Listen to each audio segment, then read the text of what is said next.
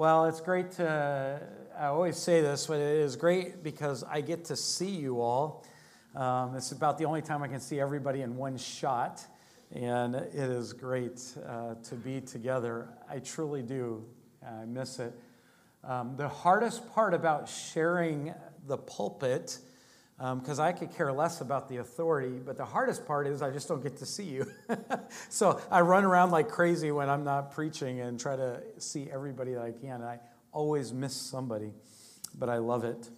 This morning, we're looking at this aspect of being heart focus or uh, the work of the Spirit. The work of the Spirit, as we think about discipleship, we talk about the work of Christ, God's work, the work that Christ did on the cross for our sins through the gospel. And the gospel importance is, is vital as we become disciples. And we also talk about the work of the Holy Spirit in dealing with our heart.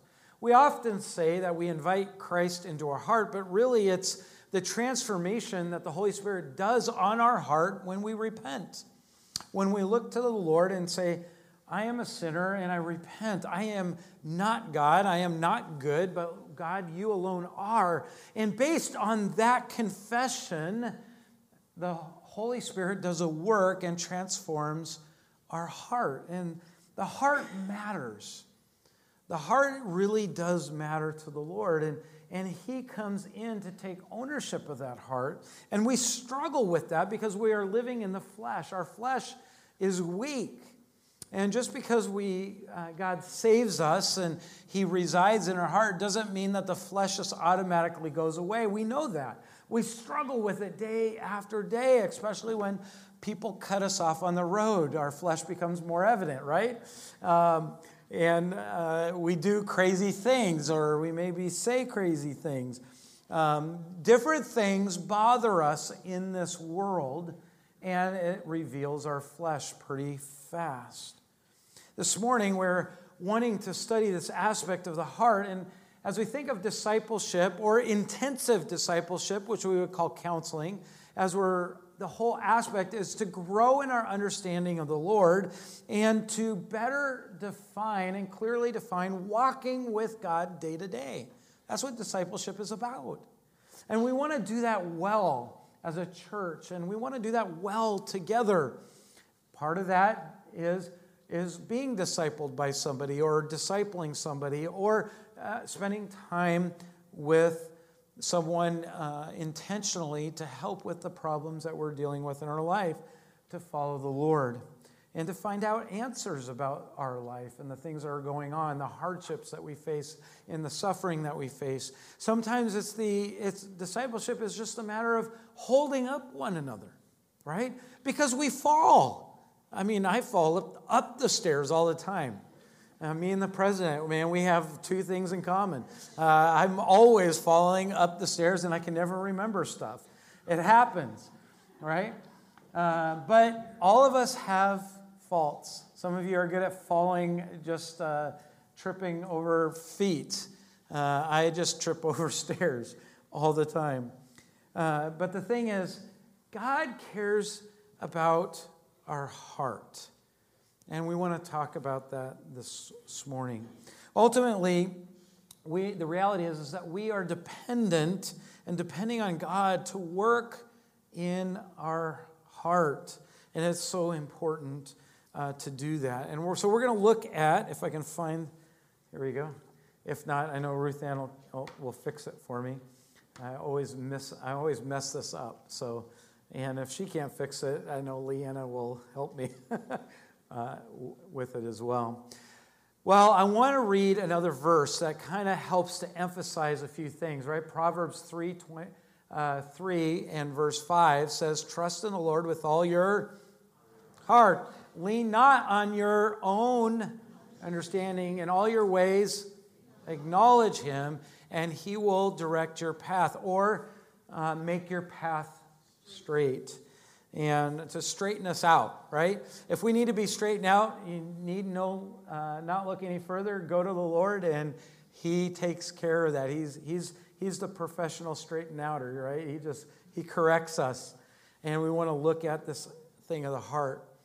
I can tell you this that often when people come uh, finally get over the, the stigma of going to the pastor's office, like, oh, he's going to cream me, or he's going to he's gonna, you know, hurt me, or he's going to tell me things that are just going to hurt, and, and I don't know if I want to go to the pastor's office. Uh, and, you know, it's like being called to the office. But I can tell you so many times I hear this statement. I've, I've just been dealing with this for years and years and years. Just, I can never seem to get rid of this. And, and we begin to sit down and unpack and, and just talk about things and begin to look at what God says about stuff. And, we, and it, it's really interesting how it all goes back to where is our heart? Where's our heart? And so we want to look at that this morning. And so we're going to be looking um, all over the place. But I'm going to read this morning, if you want to follow along, from Ezekiel chapter 14.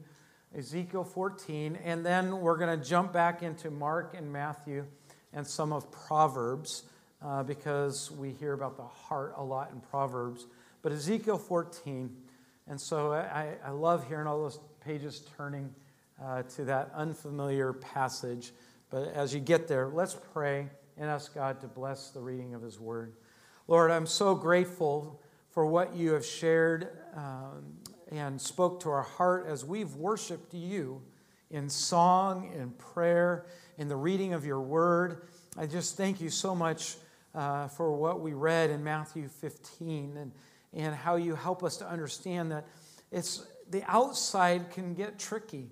Um, Lord, the outside can distract us. But Lord, you are concerned about the heart.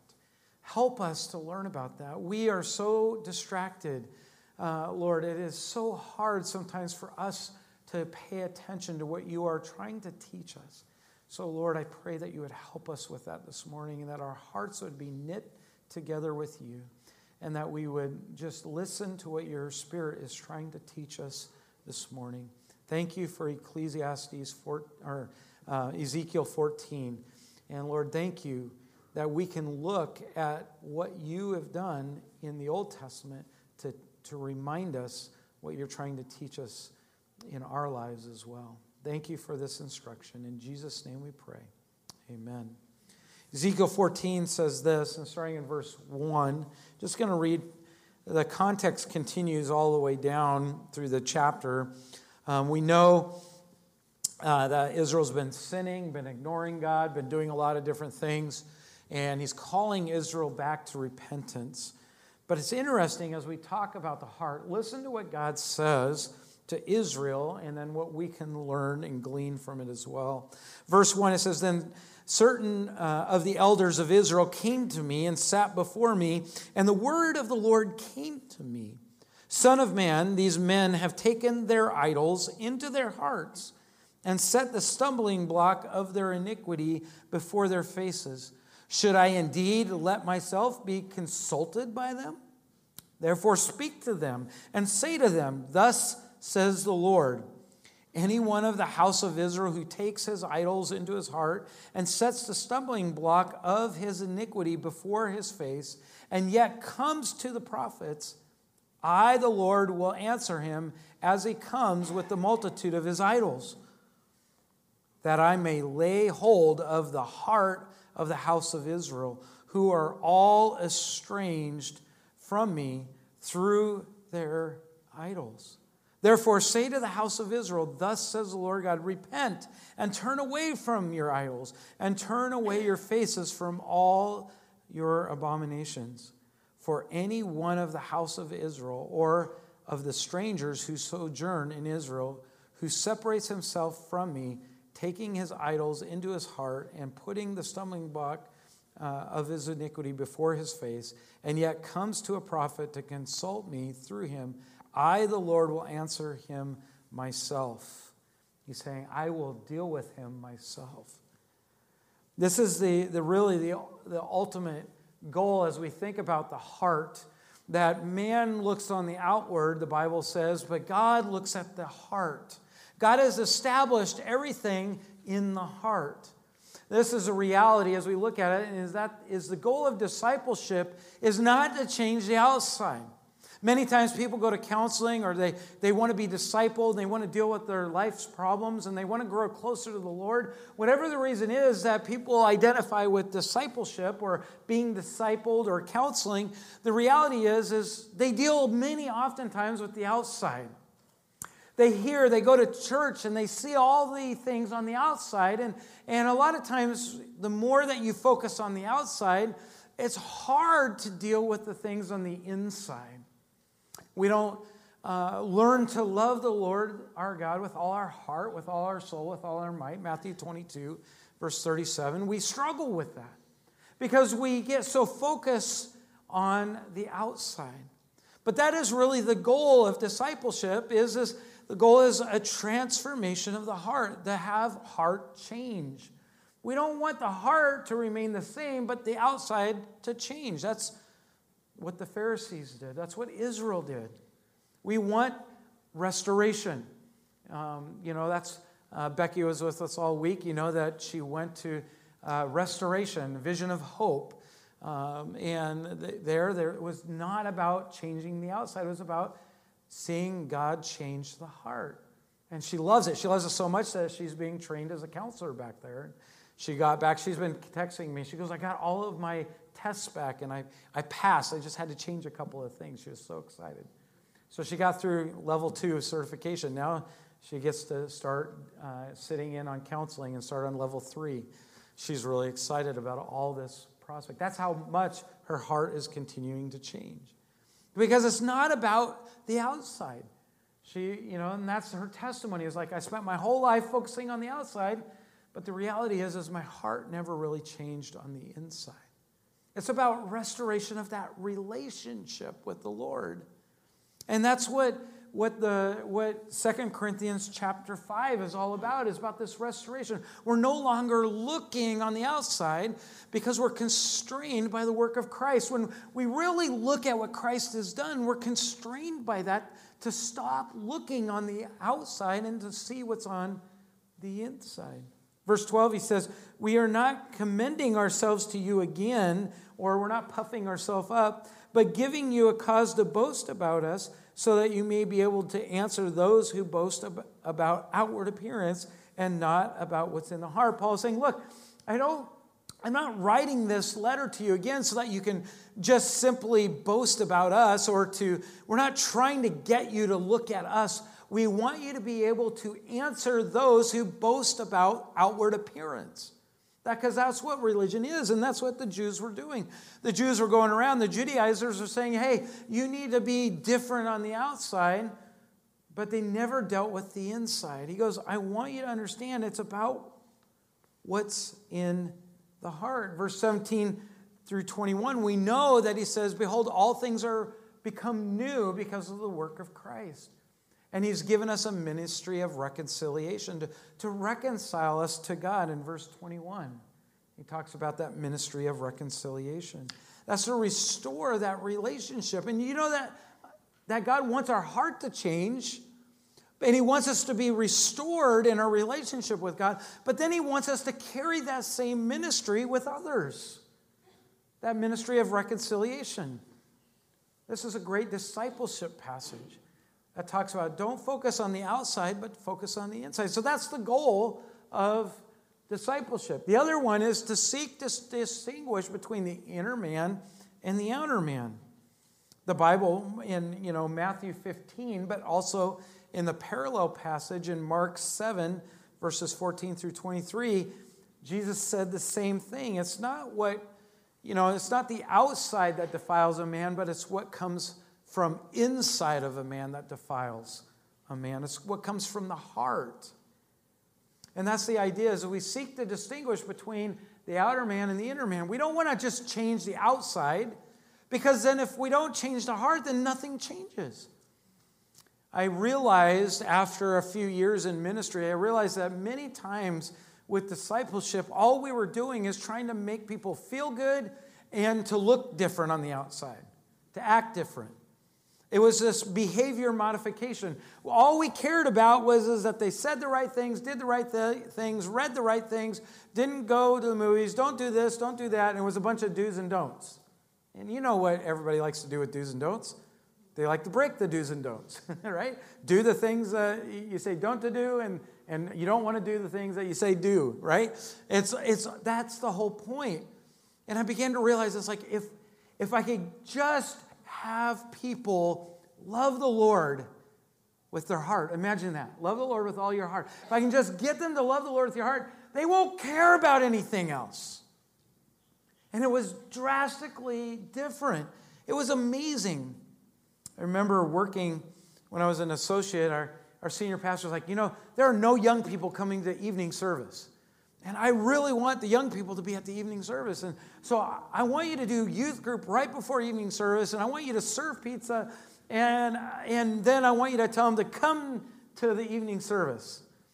And about the time, I think we had about 30, you know, people coming to the evening service and, uh, and you know, myself and, and my kids, and that was about it. And, and so I'm like, you know, I looked to the pastor and I said, you know, I just want to, I want you to, I want to ask you a question. I said, do you, you realize that what we win their heart with is what we're going to have to keep it doing? That means, do you want to buy pizza every single week? Do you know how expensive that's going to get? And he looked at me and he's like, so what are you asking? What are you saying? And I said this I said, the reality is, is we teach them why being there is a good idea, right? And teach them to love the Lord and just, this is another opportunity to love the Lord and, and why it's important to be there. I said, it's going to take a long time. So it's not going to be a youth group right before evening service. It's going to be, uh, give me six months just to teach about this one thing. And guess what? Eventually, we as like there were more eventually the, the adults started to die out and the youth took over and it was crazy they wanted to be there after a while uh, and, and, it's, and, and it, was, it was amazing how that transferred. Now, we eventually went to more Bible studies and family stuff, and, and it kind of changed and morphed. But the reality was is sometimes we just tell people, do this because it's, it's the right thing and we change the outside, but the heart never changes. And that's the point. So when we say the heart, what are we talking about? What is the heart? Well, we say, well, it's a blood pumping muscle. We have butchers in house. They know what a heart looks like. They know what it, they know what it is. We have we have you know people that are doctors and, and they know what a heart is. And but you know what? Surprisingly, in 700 plus times that God mentions the heart in the Hebrew and the Greek, it has, you'll find that it has nothing to do with that blood pumping muscle. It's not talking about the physical heart. And the other thing is, is that we say when we need to, you know, we need to follow our heart. What are we talking about? We're talking about emotions. And you know, those 700 plus times, it's not dealing with our emotions and it's not dealing with the physical muscle. So, what is the heart? Well, this is what the heart is. It's, the heart is the central and the most core part of who we are. Right? That's what the Bible is talking about. Let me give you an idea. The Bible talks about it in, in Exodus 15, uh, or I'm sorry, not Exodus, Ezekiel 15, Exodus 15, and also in Jonah chapter 2, verse 3. The Hebrew and the Greek word for heart describes the center of something. The majority of the time, when we hear the word heart, it's saying the core center value of something. Jonah chapter 2, verse 3 says, For you cast me into the deep, into the heart of the sea, and the flood surrounded me. All your waves uh, billing and passing over me. Jonah's being cast over into the, into the ocean, and this is what he's describing that God has thrown him into the center of the sea, the heart of the sea. Matthew chapter 12, verse 40, he says this, talking about Jonah again, says, For just as Jonah was three days and three nights in the belly of the great fish, so will the Son of Man be three days and three nights in the heart of the earth. Talking about the core of something, the center of something. Not only that, but the Bible describes our heart as our inner person. Ephesians chapter 3, verse 16 and 17, it says, that according to the riches of his glory, that he, that is God, may grant you to be strengthened with power through his Spirit in your inner being, so that Christ may dwell in your hearts through faith. There we see he's describing our innermost being and dealing is dealing with our heart. When the Bible describes our heart, he's talking about that innermost being. Second uh, Corinthians 4:16. Remember, this is uh, very familiar to most of us. It says, "So we do not lose heart, though our outer self is wasting away. Our inner self is being renewed day by day." You see, the, when we talk about the heart, it's not about the outward. The outward circumstances in our life may be horrible, may be good, we don't know. Eh, no matter what happens on the outside, and we know that the older we get, the outer self is what? Wasting away. It's changing, right? Doesn't get better. But the inner person is being renewed day by day. That's the whole point. Is, is that the Bible is describing our heart as our innermost person or being. The other thing is when we think of the heart, when we look at the Bible, what is the heart? We come to know man's deepest struggles and need. We look at when we look at the heart. The more we focus at their heart, we begin to find out where their greatest struggle is. We begin to find where their greatest need is by looking at their heart. So think of the heart. When we think of the heart and we read about the heart in the Bible, we're thinking this it's the mission control center, right? It's the mission control center. It's the center of your being. It's the cockpit of your life. It's what you live for. It's what you love. It's what you think you need. It's your hard drive. It's the real you. You know, here's all these different synonyms describing the center of our heart or innermost being. So we need to ask this question. So then, why is the heart so important? We've kind of answered that in a way, and as we think about it is, is that if it's the innermost part of our being, if it's the center and the core of our life, then the reality is that, that is really important, right? The, when you, your computer stops working and your hard drive crashes, you realize how important your hard drive is, right? The first thing you think of is, I wonder if I can get my pictures back. Or I wonder if I can get my, you know, have you ever had your hard drive crash right in the middle of doing your, you know, a, an assignment, or I've, I've done that. I've, I can't tell you, I, I forget to save sometimes. I'm not thinking. I leave my computer on. And I remember about four years ago, I was working on my message. Come Friday night, I opened up my computer and it just stopped. And I was desperately, I was like, and I could not access it. It just stopped. And, and then it shut down and then it didn't come back. And I was like, I had to redo all my notes on the fly that night. I was like, oh. and so it was brutal. Uh, we hate that. We find out how important the hard drive is, right? But rarely do we ask this question because the world says it's not that important. We don't think of our heart as being really important. Our culture, you know, it's a nonsensical question. It's assumed that you can't do anything about your heart. What you feel is what you feel. You can't change that. It's defined, most of the world will define your heart as an emotion. It's considered the infallible compass of decision making, is how most people take it. And by the way, that idea of the heart is, is highly influenced by Eastern thinking in our pop culture. The New Age movement, which was which was not really new. It's the Old Age movement because it started and got its, its through Gnosticism that moved eastward and became the Eastern thinking of its day, and now it's coming back to the West. But it, it's trying to say that your emotions are the most important thing. You've heard the term, right? The whole idea is just follow your heart. And that's the idea. But here's the reason why our heart is so important because it's by nature not good, right? Jeremiah 17, 9 through 10, it says, The heart is deceitful above all things and desperately sick. Who can understand it? That doesn't sound good, right? If you go into the doctor and you hear this about your heart, that it's, de- it's deceitfully sick or it's, you know, it's desperately sick, who can fix it, right? I'm not sure we, that's not what you want to hear. But when we hear this from God, who's talking about our heart, um, the center and core of our being, which drives our flesh and, and thinking, we're like, this is not good.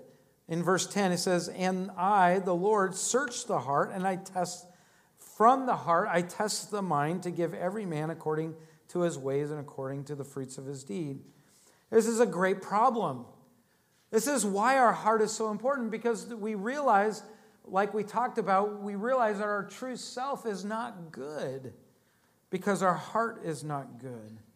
I like what Proverbs 28 26 says Whoever trusts in his own mind, by the way, own mind right there in the Hebrew means the inner man, mind, will, or heart. It's talking about our inner self. It says, Whoever trusts in his own mind is a fool, but he who walks in wisdom will be delivered. By the way, he's in the context, uh, Solomon is telling us about he who follows just his own heart is foolish, but he who follows wisdom, the context there, wisdom, is saying seek wisdom, and he's talking about the Lord. Whoever seeks wisdom, right, is wise or it will be delivered. Thus, trusting in our heart is disconnecting from God's truth and is very foolish. So, not only that, but because it's the basic source of our life. You've heard Proverbs 4:23, right? Keep your heart with all diligence, for out of it flows the issues of life or the springs of life. It says literally, are the life, you know, remember in the in the eastern side of the world, in Israel, in the Middle East, how important is water? Everything flows around what? Water. If you find a spring, what happens? You drink it, right? But what do they do with it? Do they just say, oh, I found water and then leave? They build a wall around it. They build a town around it. They, they, they protect it because it's, the, it's life in the desert for their sheep, for themselves, for vegetables, for food. They can grow tons of fruit. Man, when we were in Israel, there was fruit all year around. We, I mean, I ate a crazy amount of fruit when I was in Israel. There were fruit and vegetables for days. Kind of I was looking forward to a steak when I got home and then I got sick on steak. but but here's the thing: is is they can grow vegetables because of the water. Israel learned how to irrigate and use the water to the point where it brought life to the region. This is what God is saying. Guard your heart that way because everything in your life springs from there. This verse shows the importance of the heart as it refers to all that one thinks, decides, plans, does, and says flows like a stream from one common source, your heart. That's why we do what we do. Because the basic source of one life is found in the heart. And in fact, in Matthew chapter 12, uh, again, talking to the Pharisees, Jesus said this. He says, You brood of vipers. He called them a bunch of snakes, belly draggers, is basically the idea. You brood, that means brood. You, you, you, you, you know, your family, your propagating family of snakes. You brood of vipers, how can you speak good when you are evil? For out of the abundance of the heart, the mouth speaks. The good person out of his good treasure brings forth good. The evil person out of the evil treasure brings forth evil. Everything comes from our heart. Jesus is referring to our heart as a basic source of one life. He's saying the same thing as Solomon did in Proverbs chapter 4. So, what our heart is like is what you're going to be like. What you hide in your heart is what you're going to be like. So, guard your heart. Solomon was sharing the Proverbs because he wanted his son to protect his heart, because his heart is the, the fountainhead from which springs life. And he wanted his heart to be captivated by the wisdom and life of God, not by the world and the things of the world. Solomon wrote again in Proverbs 27, verse 19 As water reflects a face, so a man's heart reflects the man. So the heart is really important Not only because of that, because it's an idol factory. I didn't come up with this, by the way. This was a quote from uh, uh, our very big theologian, John Calvin. He's, he actually said this. He called the heart an idol factory. And he got that from what we read in Ecclesiastes 14, verses 1 through 7. When he says in verse 3, he says, The Son of Man, these, these men have taken their idols into their heart. They have become an idol factory. They, uh, the idea is, is because basically our heart is not good. Um, you, we all struggle with our flesh. We struggle with all these wrong desires, wrong motives. Our eyes are being distracted by the things of the world. Um, there's all of that because we are not in heaven being translated into heaven, and God hasn't perfected us and completed us, and we haven't been transformed into uh, that which is perfect in the image of the Lord, but we are sinful. So our heart is sinful. And so we are captivated by things around us and we take them into our heart and we make these idol factories. We take good things that are around us and we grab onto those good things and they become important things. And those good things that become important things become only things that drive us. We need these things. I want these things. And we begin to worship them. And you know, it's interesting. Verse 5, he says, he wants to lay a hold of their heart because in verse 4, he says that these idols have become a stumbling block. They can't see the Lord. In fact, he goes on in verse 7, it says, because they, it says, who separates himself from me because of their idols. In verse 7, because of a stumbling block of iniquity before his face. That's what the the idols do. They set up, they become a stumbling block. We trip over them over and over to the point where we can't see the Lord. In God's solution for sinful man, and in verse 7 is repent and deal with the idols that are in your heart. Get rid of them so you can see me. Often we struggle in our walk with God and we struggle with seeing God and knowing God simply because we have so many things crowding in our heart that we just are stumbling over ourselves. That's how important our heart is. That's the idea is that God is supposed to be the one in control of our heart. The issue is this who or what are you worshiping? Who or what? We never stop worshiping. Do you know that? We never stop worshiping. We're not worship neutral. I don't worship anything bogus. We all worship something.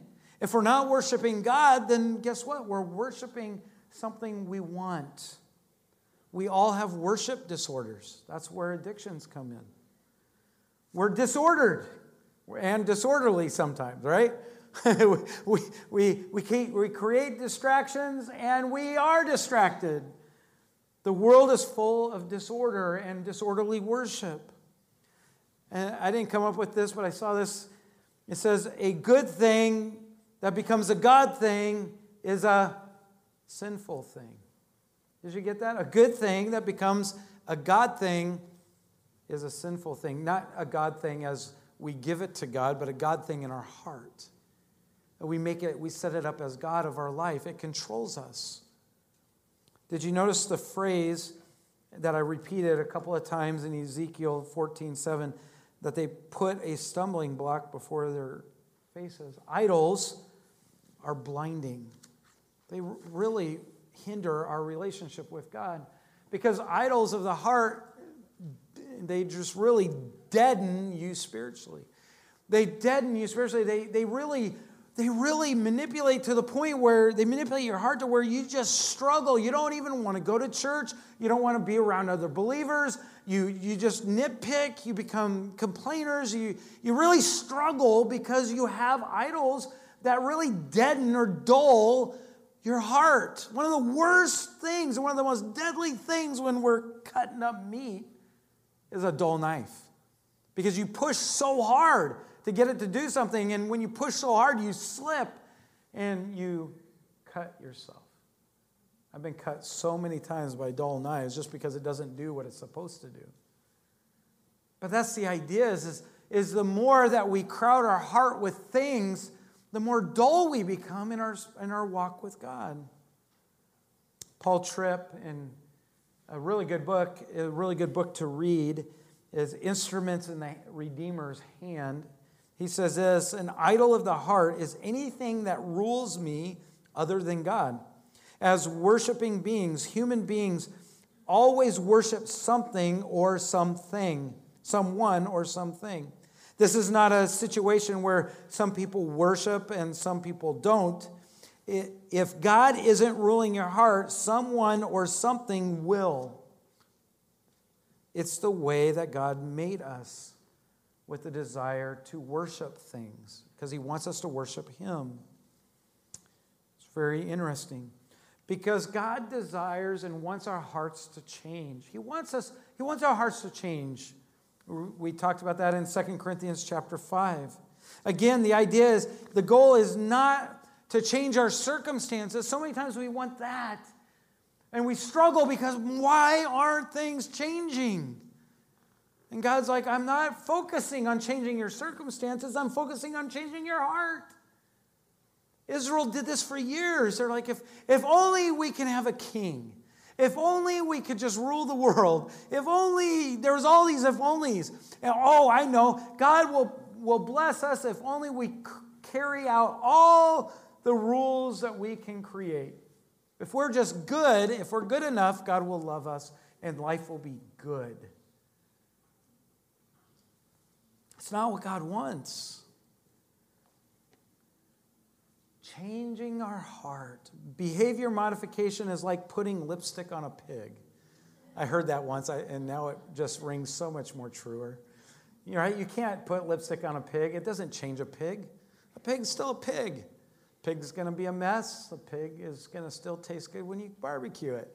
Lipstick isn't going to matter. It's going to get in the way of barbecuing the stupid pig. Right? We're just going to take the lips off. That's okay. right? It doesn't matter. Changing the outside of your life is just worthless. It's not going to change your heart. And the things that are your struggle with in life are going to continue because they come from your heart. What rules your heart is going to control the, out, the outward part of your life. Bible calls us, God calls us to a deeper, more lasting, altogether change of the heart. Romans 6 17. But thanks be to God that through you, uh, the, though we were slaves of sin, you became, we became obedient from the heart. The heart changed. We, we stopped being obedient to sin and became obedient to the Lord. Ephesians 6 6, you can do the will of God from the heart. Israel couldn't do the will of God from changing the outside because we have to do the will of God from the heart. Here's the other reason is because God commands us to love him with all our heart. Right? The greatest commandment is not to look good on the outside. The greatest commandment is to love the Lord your God with all your heart, with all your soul, with all your strength, with all your might, with every aspect of your life. Love him. It starts with the heart and then it flows from there. You say, well, I'm going to go through this fast. So either write fast or just look at it later. so, how do we reorient our sinful heart? If I'm struggling from the heart, my heart is desperately wicked and sick, how do we reorient our sinful heart? Well, part of the, the, the real key is found in Proverbs 3 5. Trust in the Lord with all your heart, lean not on your own understanding. Right? That's the first part. Stop thinking about what you want. What's the next part? How do we do that? How do we stop thinking about everything I want? How do we stop making idols in our life? Trust in the Lord with all your heart, lean on in your own understanding, in all your ways as you go through your life, acknowledge who? Him. In all your ways, acknowledge. That's the, the key here. Acknowledge the work of God. We are so work focused on outward work. We're saying, look what I'm doing, look at this, look at that. That's how almost all church arguments start. Look at me. because we're so saying, Look at me, that we stop saying, Look at God. We care more about ourselves than we do, or we care more about what other people are doing than we care about God. We need to work, look and acknowledge the work of God. Deuteronomy 30, verse 6. The Lord will circumcise your heart to love the Lord your God with all your heart. God is going to do this work to circumcise, to set you apart, to set your heart apart to love Him.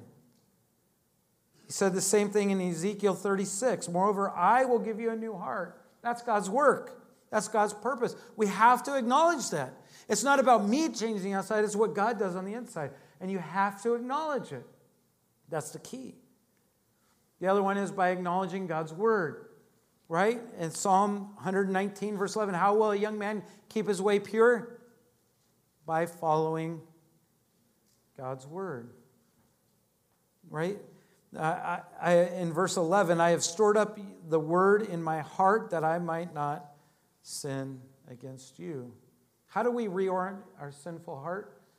We go to God's word. We memorize God's word. We read God's word. We pray through God's word. Have you ever done that? The best way to, to spend time with God is to read God's word and pray at the same time. You should try it. It's a two way street. You're you're hearing from God. When you pray and talk to God, tell Him how you're, what you're doing, and you're reading Scripture, you're reading God's Word. Right? You're reading from the Lord. We need Scripture. We need His Word. Why? Because 1 Peter 1.22 tells us that you purified our souls by being obedient to your truth. And he says, Your word is truth. And, and we go, look there, it says, For all flesh is like grass, all its glory like a flower of grass. The grass withers, the flower falls, but the word of the Lord remains forever. Right? Next week, those flowers won't be there. Right? There'll be new ones. Right? Because all grass, all flowers wither. Our flesh withers. Why are we so focused on changing the outside and never deal with the inside? It's, it's it's God's word, it's the work of God in our life that changes our heart that remains forever. That's the real treasure, right? Jesus said, Where your treasure is, there your heart will be also. This word is good news that was preached to you, 1 Peter 1 25. It's about the gospel. By acknowledging the work of God's Spirit, Romans 8 is amazing. You, you need to read it in its entirety. And think about this it's His Spirit that transforms our heart. John 16, it's the work of God. It's the work of the Holy Spirit to draw us to God. It's to change our heart. It's to show us how great God is. It's the work of the Holy Spirit that, that helps us to understand God's Word. We need to acknowledge it. Walk by the Spirit, and you will not gratify the desires of the flesh. It's the Spirit that opens our hearts and minds to know God through the Scriptures. It's not your outward doing. By the way, it's by acknowledging God in prayer. Right? Guard your heart with all diligence, for out of it flows the issues of life. Philippians chapter uh, 4, verse 6. Every, by everything, by prayer and supplication with thanksgiving. When we go to God in prayer, we, and we ask for help and we go to him and we, our heart is set on him, we can be thankful. When we do that, when we pray and we're thankful for who God is, guess what, man? He changes our heart. When we acknowledge God in prayer, right, our heart begins to change. Guard your heart by having a watchful attitude of prayer. John Piper wrote in a sermon in, based on Corinthians chapter 4 and walking in wisdom. In walking in wisdom, he wrote this I often said, John Piper said, I often said that one of the reasons we feel so weak in our prayer lives is that we have tried to make a domestic intercom out of a wartime walkie talkie. You know, hey, God, I need. You Rather, but the reality is, is it's a, the, our prayer is a wartime walkie-talkie. We, it's, it's, a, it's a lifeline. Those of you that were in the military know that having the communication in the wartime is, is you have to have it. When you sever communication, that's when you can be defeated. Your, your lifeline, your, your help, it can't arrive. No more reinforcements. Right? And he says, prayer is not designed as an intercom between us and God to serve the domestic comforts of the saints. It's designed as a walkie talkie for the spiritual battlefield. It's the link between active soldiers and their command headquarters with its unlimited firepower and air cover and strategic wisdom. This is where I want you to retreat. This is where you'll find refuge. This is where you'll find strength. This is where you'll find the, you know, the weapon in Scripture to defeat the, the, the schemes of the evil one. It's your connection with your Father. I look forward to here in a couple weeks. Well, uh, Pastor Rob will continue Our Father, talking about our Father. Prayer, as Jesus was teaching us about prayer, he told us he started with Our Father, that great relationship. If you're struggling with your relationship with God, this is how do we reorient our life? It's the work of God, the Word of God, it's the Spirit of God, and it's prayer, acknowledging our prayer life with God. I want to close by asking these questions of you. How do we, what's the so what of this? This is a heart probing exposers. You know, we want to expose our heart. You need, we need to ask ourselves what is our goals? What are our expectations? What are our intentions? What do I, beco- do, what do I become anxious over or feel for over? If you ask that question, what is that bothers you the most? Might want to ask, where's the idol in my heart? This, all these questions help say there's a potential for an idol. There's a potential for something that you're desiring, you wish for, and you're focusing on to the point of becoming anxious or fearful over. What makes me happy? What motivates me? Uh, what would I like, possibly more than anything? In what situation do I respond in anger? What perceived rights have I been denied? What biblical standard or pr- uh, principle permits that thought, word, or action? Why, you know, if we think about these questions, sum it up this way why do we get so upset about certain things or want certain things so bad that we try to justify it by our outward perceptions or preoccupations? Asking these questions are great because it drives us back to our heart. We need to ask these questions day in, day out, and say, what am I getting distracted over? Because Jesus said, where your treasure is, there your heart will be also. I have to ask myself that all the time. You know, as, as spiritual leaders of a church, you never stop asking that question. As soon as you do, you run into major problems, right? We get into that. I want a bigger church. I want to. I want this. I want that. I want something more lively. I want. I want something. I want. I, I you know the the I wants just get out of control. But that's no different than the rest of us. We do the same thing. Where your heart is, there will be your treasure. Jesus said in the parable, right? The wise man goes sell every single thing he owns to buy the field because he knows that there's a treasure in it. Jesus Christ died on the cross for our sins. The greatest good news and treasure that we will ever know. There is nothing we need in life save the work of Christ. Where your treasure is, there your heart will be also. Does the gospel define your actions, thoughts, and words. If it doesn't, you need to ask yourself, where's my treasure? Because that's where your idols are. And just throw them, get rid of them. You're not going to, you're not, by throwing them away, you're not going to waste anything, trust me. All you're going to gain is the freedom and the joy that is produced through the Holy Spirit in your life. It's going to be less complicated, less things to trip over. Don't you like that? I like getting rid of things that just I know I, I, I need to do that with my barn and my.